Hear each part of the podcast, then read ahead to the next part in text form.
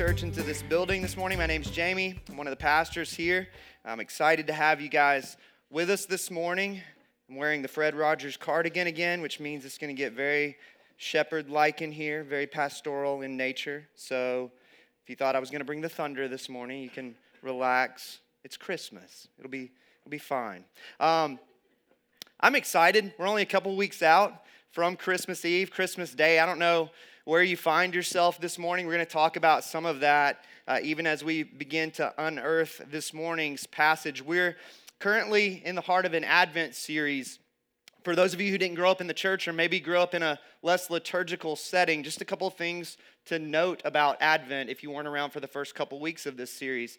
Back in the fourth century AD, the church began to, to practice the celebration of this season of Advent a celebration that starts the fourth Sunday leading up to Christmas and finds its final consummation when we get to Christmas. And so a couple of weeks ago, we entered into the 2016 season of Advent. That word Advent, it comes from the Latin word adventus, which means coming or arrival. It's a celebration of the coming of Jesus, of his arrival into the world. It's a celebration of his first coming, and it's the anticipation of his second coming. We're after both of those things.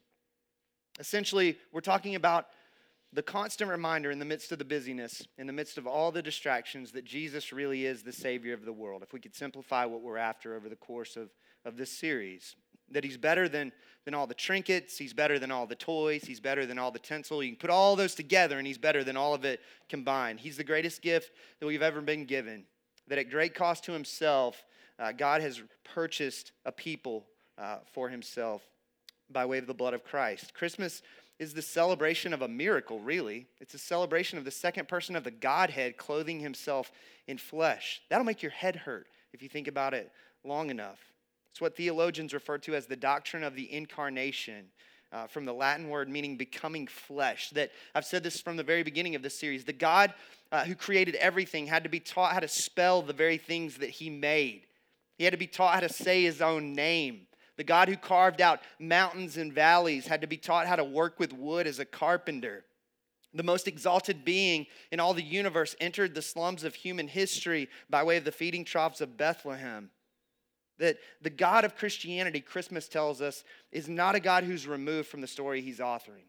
He's a God who is willing to condescend and enter into that very story as a character, which is quite amazing. That's what we mean when we throw out that, that name Emmanuel, God with us. We began this series a couple weeks ago. If you were here in a garden, uh, God's first declaration to us as human beings that He would send a hero to rescue us from our sin and ourselves, a future baby in a manger, a future crucified Savior, the light entering into the darkness by way of the humble trappings of a smelly stable, surrounded by blue collar field workers and pagan astrologers and magicians, which is God's way of saying, I'm not here for those who think they have it all together. I'm, I'm here for the sinners and tax collectors. I'm here for the pagans and prostitutes. I'm here for the rejects and the ragamuffins, those who've come, who have come to the end of themselves and declared themselves to be spiritually bankrupt and are looking for a righteousness not their own. That's what Christmas is about.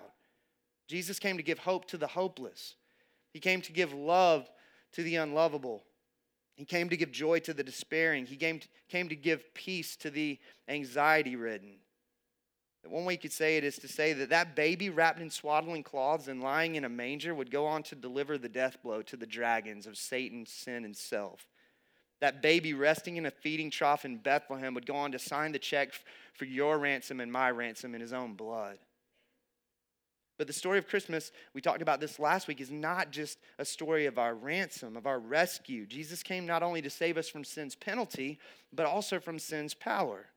Yes, he came to ransom us, but he also came to make us clean. That's part of the wonder of Christmas. That's part of what we celebrate our refinement, our sanctification. It's part of the rescue mission of God. That he loves us so much that he wouldn't just convert us and leave us on our own, Rather, he lovingly melts away all of the impurities within us in order to make our hearts ultimately happy in him. And so this morning, we continue this story. We, we connect the dots of uh, hope and love, which we talked about the last couple weeks, to this idea of joy proclaimed. And so if you have a Bible, you can open up to a book that I'm sure you read off in the woods somewhere on your own this week in your time with the Lord, Zephaniah Chapter 3 is where we will be, verses 14 through 20. Um, if you don't have a Bible, there should be one underneath one of the seats in the row in front of you. You can grab one of those Bibles. If you don't own a Bible, that Bible is our Christmas gift to you. Take that home with you so that you can spend time reading about the Christmas story on your own in the coming weeks. Let me pray for us and we'll jump in and get going this morning. God, what a what a great opportunity we have this morning. At first glance, we probably would not think of Zephaniah chapter 3 when we think of declarations of your poetic love for us. And yet, uh, we have something beautiful in this morning's passage uh, that we get to spend time soaking in this morning. God, I pray ultimately that as we leave this place this morning, that we find our song is a little louder than it was when we came in that we find that our song is a little more readily connected to the affections of our hearts for you, that our singing is not as contrived as it was as we walked in the door this morning. God, ultimately, that you would awaken our hearts to the wonder of who you are and who you are for us. God, would you do that this morning by the power of your Spirit? We ask this in the name of your Son, Jesus. Amen. So, as I mentioned last week, as we were in the book of Malachi, we believe that context is important around here. We believe that every verse is written in the context of a paragraph, every paragraph is written in the context of a chapter, and so forth and so on. We try our best not to haphazardly take verses and just kind of slap them proverbially on the, the side of coffee mugs. Uh, rather, we want to unearth what those verses actually mean in their context. And so, similar to last week, as we were in the book of Malachi, if we're going to dive into a passage of scripture found in the book of Zephaniah, it would probably be helpful to know at least a couple things about this book of the Bible, right? And so, if you were around for our study as we worked our way through the book of Daniel this fall, you might remember that the book of Daniel paints this picture of God's people in exile in Babylon. You remember that, right? If you don't remember that, I did a terrible terrible job over the course of those three months. But what many may not be aware of is that in the Old Testament, you actually have the story of two exiles. After Solomon's reign as king, the, the kingdom was divided into the north and, and, the south. And so you had Israel in the north and Judah in the south. The northern kingdom was exiled to Assyria around 722 BC. The southern kingdom was exiled about a century and a half later, around 586 BC. And so Zephaniah's prophecy, what we're about to dive into this morning, actually takes place between those two exiles in the context of the southern kingdom.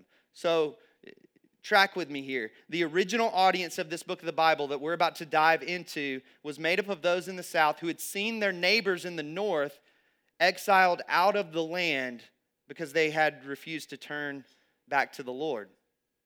And so the, those in the south had yet to experience that, that type of exile for themselves. This is just a little bit before Daniel and his friends are taken away from the home that they grew up in and knew and loved. Judah has yet to experience the Babylonian takeover. Jerusalem is still standing. King Josiah, the king of Judah, has come across uh, the law of God in the temple of God. It had been lost for quite some time. He, he gets a vision for the people, this vision of, of the reforming of their worship, of, of the reestablishment of their hearts in the Lord. And so the question for Judah, the people in the southern kingdom, is this Will we end up just like our friends in the north, or will we return to the Lord? And so, as with many of the prophetic books of the Bible, you have an oracle of, of judgment, this message of this declaration of judgment, and a declaration of, of salvation. On the one hand, you have this vivid imagery of God's judgment, which is meant to awaken God's people out of their slumber, similar to what we talked about last week with the book of Malachi. It's meant to wake up the spiritual zombies, the walkers, so to speak. But you also have this message of hope, this message of restoration in the book of Zephaniah, which is where we pick up the story this morning. So you can, you can breathe easy. Yes, we're going to kind of bypass the, the oracles of judgment and move right to the good stuff, the good news. That for those who will humble themselves, turn to the Lord, and put their hope in Him, that there really is. There's good news. But the weird thing about this passage is that it doesn't begin with news, but rather with a command. Look at verse 14. It says this Sing aloud, O daughter of Zion. Shout, O Israel, rejoice and exult with all your heart, O daughter of Jerusalem. Verse 14 is all about worship. It's a command, a command to sing, a command to shout, a command to rejoice, a command to exult. And not a singing, not a shouting, not a rejoicing, not an exulting absent of the heart, but rather with the fullness of our hearts. The kind of singing, the kind of shouting, the kind of rejoicing that's not contrived but rather is simply an overflow of our affection, which is how true praise actually works, right? I mean, the heart sings of that in which it delights, which is why you can sit in a sports stadium on any given Saturday or Sunday this time of year and see people chanting by the thousands until they lose their voices. It's why you can go to a show and watch your favorite band or artist and get caught up singing at the top of your lungs to your favorite lyrics. And my guess would be that none of those things, when you find yourself in those moments, are driven by a sense of obligation, are they? Of course not. The heart sings of that in which it delights. Another way to say it, that which we love, we must speak of, we must praise. Otherwise, our joy is left incomplete. There's, there's joy in the actual expressing, in the actual telling, you might say. C.S. Lewis, the author of The Chronicles of Narnia, there's my shameless plug for the week, in his reflections on the Psalms, says this He says, I think we delight to praise what we enjoy because the praise not merely expresses, but completes the enjoyment. It is its appointed consummation. It is not out of compliment that lovers keep on telling one another how beautiful they are. The delight is incomplete until it is expressed. Think about that for a second. Can you imagine what it would be like to be in a stadium watching your favorite team and to be told that you're not allowed to open your mouth and express anything for the entirety of that game? Imagine what it would be like uh, to be in an arena or an intimate uh, venue watching your favorite band or artist and being told that you can't sing along with a single lyric the entirety of your experience. That would be that'd be weird, wouldn't it? Because we're made to sing, we're made to express, we're made to respond to that which we love. Now, verse 14 is a call to worship, and, and if we're honest, it's a little bit troubling, isn't it? Um, I, I'll be honest with you. I had this naive idea in mind that I would come in this Sunday morning and my heart would be as aligned as it's ever been to the Word of God and to, to the song that we're singing. As if I could come up from a position of having it all together, having uh, strength in terms of having worked through all this for myself to declare to the masses that this is what it looks like. God, in His kindness to me this week, uh, just, just had a moment as if to say, son, I love you too much. I, I, I need you to see that this sermon's for you.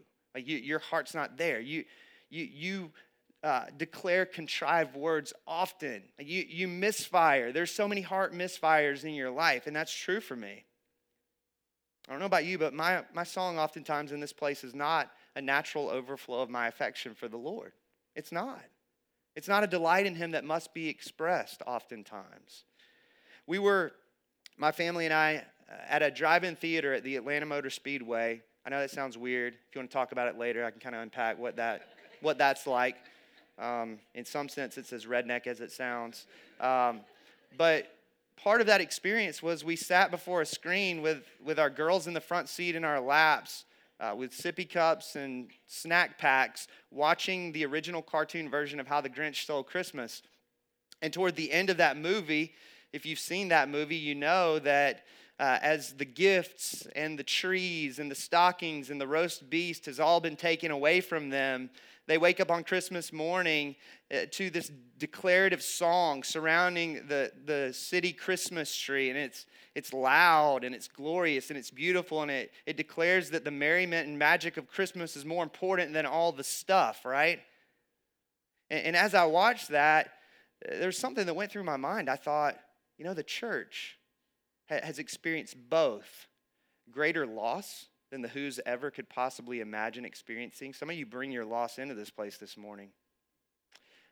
But the church has also experienced a greater hope greater than just the magic of Christmas, the merriment of Christmas. We celebrate a Savior who came to rescue us from that brokenness, that darkness, that hopelessness, that loss. And so, really and truly, our hearts, if they were in tune, would sound much more glorious than what you hear at the end of that cartoon.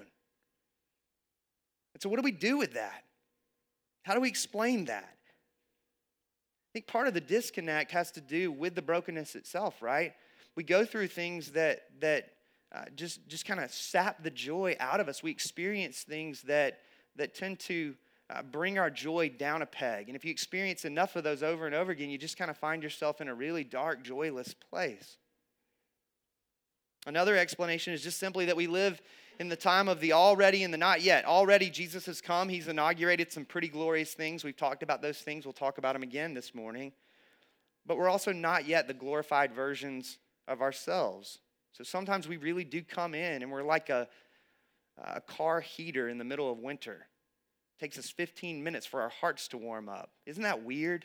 That God would call us to gather together as the church and to sing with the fullness of our hearts, knowing that the very challenge that we would face is that our hearts just take some time to even get there um, in certain moments. What do we do with that? Our hearts are fickle. And it's not that it's not that sometimes we're singing and sometimes we're not. That, that's a deception to, to think that way. We're always singing. It's what the Apostle Paul talks about in Romans 1. It's not that sometimes we worship and other times we don't. We never cease to worship. We never cease to, to sing, to express. It's just that sometimes our affections are placed in the created rather than the creator. Sometimes the song we sing is a, a song of praise to something less than or other than God. And so, going back to last week, this is where the dots connect. We need the refining fire of God's love to melt away the impurities in us, to pry our heart's grip from those lesser things so that we might find ourselves happy in Him. And as that happens, the singing, the shouting, the rejoicing, the exulting in the Lord more and more begins to match what's actually true of our hearts, which is what we want, right? And so, this is the question that comes to mind for me personally what do I not yet know? Or what have I forgotten that if I fix my mind and heart on long enough would increase my affection for the Lord? Let me ask that question again. What do I not yet know? Or what have I forgotten that if I fixed my mind and heart on long enough would increase my affection for the Lord. Another way to ask the question is to, to say it this way What do I need to hear this morning that would warm my heart in such a way that my disconnected, contrived singing would be transformed into a warm outpouring of a delight in God? That's the million dollar question, isn't it? Thankfully, God doesn't leave us without the answer to that question. He doesn't just give us verse 14 and then say, figure it out. If you skip ahead to verse 17, you actually find the answer. Let's look at that verse and then we'll kind of see the ripple effect surrounding that verse of what God's doing in this passage. Verse 17 says this The Lord your God is in your midst, a mighty one who will save. He will rejoice over you with gladness. He will quiet you by his love. He will exult over you with loud singing. Let me, let me give away the ending before we unpack it. What could possibly warm our hearts in such a way that our disconnected, contrived singing would be transformed into a warm outpouring of a delight in God? The answer is this soaking in the beautiful truth that God Himself sings loudly over us. Verse 17 tells us he's mighty to save. Going back to the first week of this series, the promised hero has come and made a way where there is no way. That the baby in a manger is the crucified Savior who rescues his people from the darkened dragons of Satan, sin, and death. All that's true. And he, he doesn't just save us from our hopeless situation. Look at what verse 17 says. He rejoices over us with gladness. That's nuts. God delights in you. That's something to sing about. For those of us who struggle to believe that God could ever love us, some of you brought that in the room this morning. Verse 17 says, He not only loves you, He delights in you.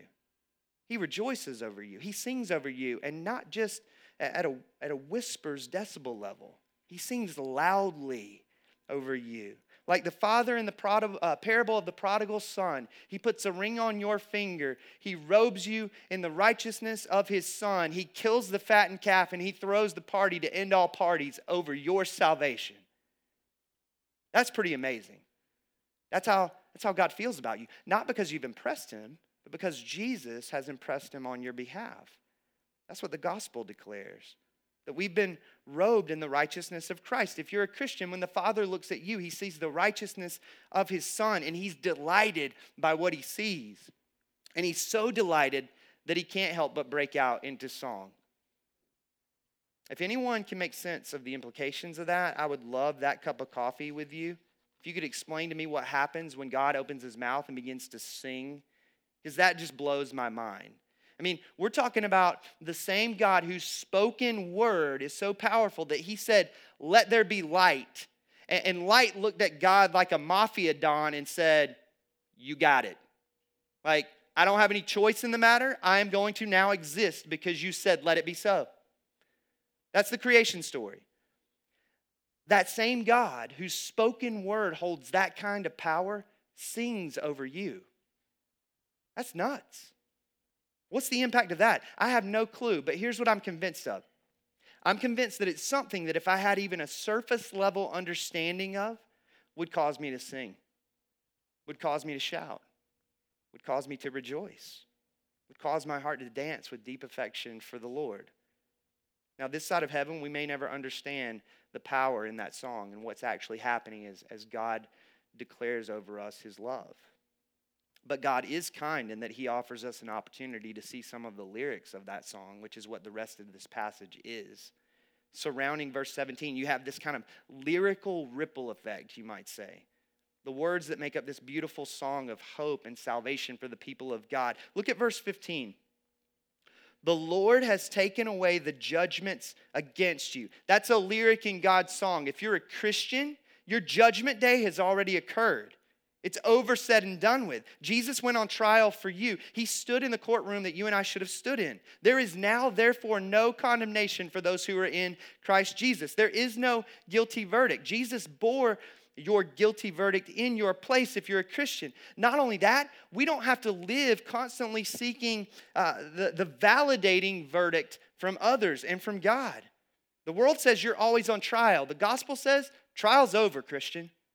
Court is no longer in session for those who trust in Jesus. That's a beautiful lyric. The song goes on to say, He has cleared away your enemies, that He, he truly has delivered the death blow to the darkened dragons, our enemies of Satan, sin, and death. Isn't it ironic? I've said this before and I'll say it again. Isn't it ironic that the very act that caused Satan to declare victory, namely the crucifixion of the Son of God, was the very act that delivered the death blow to his own head? Isn't it ironic that death began to die when Jesus died? That at the cross we see the death of death and the death of Christ. That your greatest enemies are losing power right now as we speak. Sickness, sin, disease, death, they don't have the final word. God has the final word. Jesus is the final word. The song goes on to say at the end of verse 15 The King of Israel, the Lord, is in your midst. You shall never again fear evil. This is a glorious lyric for those who struggle with what we talked about last week the belief that God has abandoned you, that He's like the horizon, He's always out of reach. Verse 15 declares that He's closer than you think, that He has not abandoned you, that He's in your midst. You make no mistake, there was a time when we were fatherless, you and I, pagans in a back alley diving into the, the dumpsters of depravity, you might say. But if you're a Christian, by the precious blood of Jesus, who we celebrate this time of year, you have been reconciled to God. He's your Abba. You've been transformed, in Paul's words, from a child of wrath to a child of God. It's incredible. He's near, even in those moments that it doesn't feel like it. He's there. He's as close as his indwelling Holy Spirit. Jesus has purchased the nearness of God for you. The song goes on to say, verse 16, On that day it shall be said to Jerusalem, Fear not, O Zion. Let not your hands grow weak. That the hero to come will not only crush Satan, sin, and death, he will cripple the, fa- the power of fear in the hearts of his people. That right now, fear is being sapped of its strength because Jesus has come. That perfect love is casting it out. God is strengthening the weakened hands of his people. If that's you today, you need to hear this that he is enabling you to persevere by the power of his indwelling spirit through and in your weakness. The song goes on to say, verse 18, I will gather those of you who mourn for the festival so that you will no longer suffer reproach. It's not that God's people don't mourn, it's just that we mourn differently. We mourn as those who have hope, as the Apostle Paul says. The song continues, verse 19 Behold, at that time I will deal with your oppressors, and I will save the lame and gather the outcast, and I will change their shame into praise and renown in all the earth. Oppression, like fear, is being sapped of its strength right now. God is rescuing the lame, He's gathering the outcast into the fold. What about that lyric that has to do with God changing our shame into praise?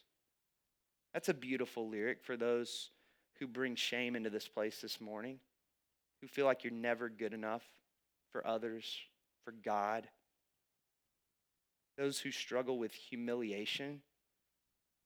The gospel declares that that baby wrapped in swaddling cloths and lying in a manger would go on to bear your sin and shame. That he was spit upon, he was mocked, his beard was plucked out. He was stripped naked and left for dead in a public display of humiliation, all so that you and I could stand unashamed before our Maker. That God really does consider you to be His beloved. No need to run and hide anymore. God loves you at your worst. If you don't hear anything else I say this morning, hear me when I say that. God loves you at your worst because of Christ and who He is for you that's the lyric that speaks to me this morning, personally. The song goes on to say, verse 20, At that time I will bring you in, at the time when I gather you together, for I will make you renowned and praised among all the peoples of the earth when I restore your fortunes before your eyes, says the Lord. Uh, verse 20 speaks of this, this ingathering, this being brought in. Yes, there's a, an element of it that has to do with Israel post exile, but there's also this gospel reality to this, this global declaration of the song of God as he brings more people around that proverbial tree to sing of his glory and goodness. Coming back to verse 17. Let me just read those words one more time. The Lord your God is in your midst, a mighty one who will save. He will rejoice over you with gladness. He will quiet you by his love. He will exult over you with loud singing. Isn't that song amazing? Song on full display as you peer in on the humble trappings of a smelly stable. Christmas, it really is. It's the declaration of God's song over you and over me. In the coming of Christ, all of those lyrics find their declarative yes. Does that mean that all of the lyrics of God's song have been fully consummated? Of course not. We do live in a world that's fallen, it's broken, it's filled with sadness. Yes, fear is being sapped of its strength, but it's still here. Yes, the death blow has been delivered to those darkened dragons of Satan, sin, and death, but, but they're still here. Though God is in our midst, we struggle at times to feel his presence. And on and on we could go. This, this world's filled with some very, very sad lyrics. But the beauty of the Bible and God's redemptive story is there really is coming a day. As one commentator I spent some time this week with pointed out, I don't know if you're like me. Um, my, my heart just ebbs and flows this time of year. I, I really do. I, I get excited, but I temper my excitement because I know that December 26th is coming. I know I'm going to wake up the day after Christmas and look at that tree, and I'm going to have to find a way to get rid of it because there's no place for it anymore. I know I'm going to have to put away all the shiny trinkets and the nutcrackers and all those things that, that make our house even more of a home this time of year. All of those things are going to have to be put back into their boxes. You're going, man, what a Debbie Downer this morning, Jamie. right? Maybe that resonates with you. A letdown. It's almost as if in the rhythms of the Advent season, God's reminding us that this is not it. That there's coming a day when Jesus returns that will not be followed by a December 26th. Won't that be glorious? No, no taking down the tree when Jesus comes back.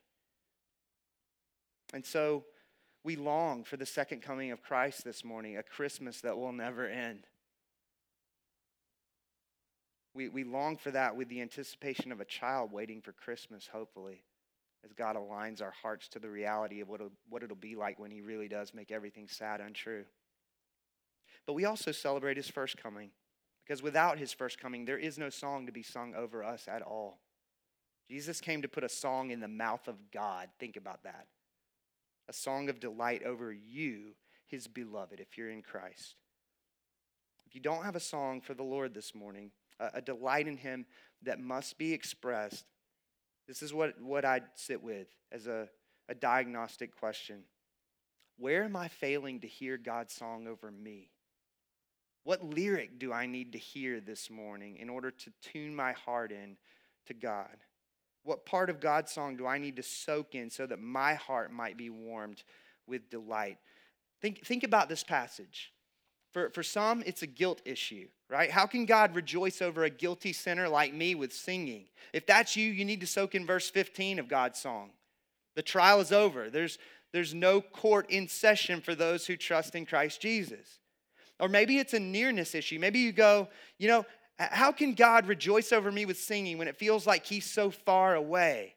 And if that's you, you need to soak also in verse 15 of God's song. He's closer than you think. He hasn't abandoned you, He's in your midst. Or maybe it's a shame issue. Maybe, maybe your question is this How can God rejoice over me with singing when I feel so unclean? If that's you, you need to soak in verse 19 of God's song. Jesus bore not only your sin, but your shame, so that you could stand unashamed before your Maker. You've been invited in like the son in the parable of the prodigal. He loves you. On and on we could go with God's song, unearthing where our hearts are this morning. It's the song of the gospel, really. It's, it's very simple. When, when we talk about preaching the gospel to yourself, all we really mean is, is that we want you to soak in God's song over you, whatever that looks like, wherever you are, whatever angle on the gospel that you're experiencing a, mis- experiencing a misfire of, of doubt or sin or unbelief, with the hope that as we do so, our song becomes more and more of an overflow of delight in the one who delights in us. Charles Spurgeon says this. He says, here in this passage, by the pen of inspiration, the God of love is pictured as married to his church and so rejoicing in her that he rejoices over her with singing. If God sings, shall not we sing? And so this morning, I invite you to tune your ear to, to God's beautiful song to see that song on display in a feeding trough in Bethlehem, to hope for the final fulfillment of every lyric in the second coming of the Savior. In a moment, we're going to take communion. We do so here by taking the bread and, and dipping it in the cup, the bread representing Jesus' broken body, the cup representing his shed blood. Uh, before we do that, uh, we're, we're going to attempt to respond as God's people and I know this is a little weird because uh, I don't want it to be contrived. If, if there's a place that you really uh, need to sit and spend time with the Lord and, and hear his song over you, then I, I, want, I want you to have that space to do that. But if your heart's moved by Zephaniah 3 in such a way that even right now you're going, I'm ready to sing, let's do this. We're, we want to do that. And so, uh, coming out of uh, this morning's message, uh, we're going to sing before we take communion. We're going to take time to do that as an opportunity to declare that the Whos down in Whoville really do have nothing on the church because we have a greater song to sing because a greater song has been sung over us in Christ. And if you're not a Christian, I invite you into that song to simply bring nothing more than your sin and the empty hands of faith to the foot of the cross and to trust in Jesus and become a part of that great ingathering around that proverbial Christmas tree.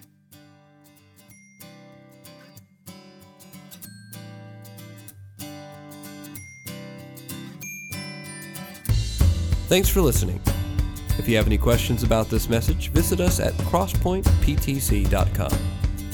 There you can contact us, find further resources, and directions to our gatherings.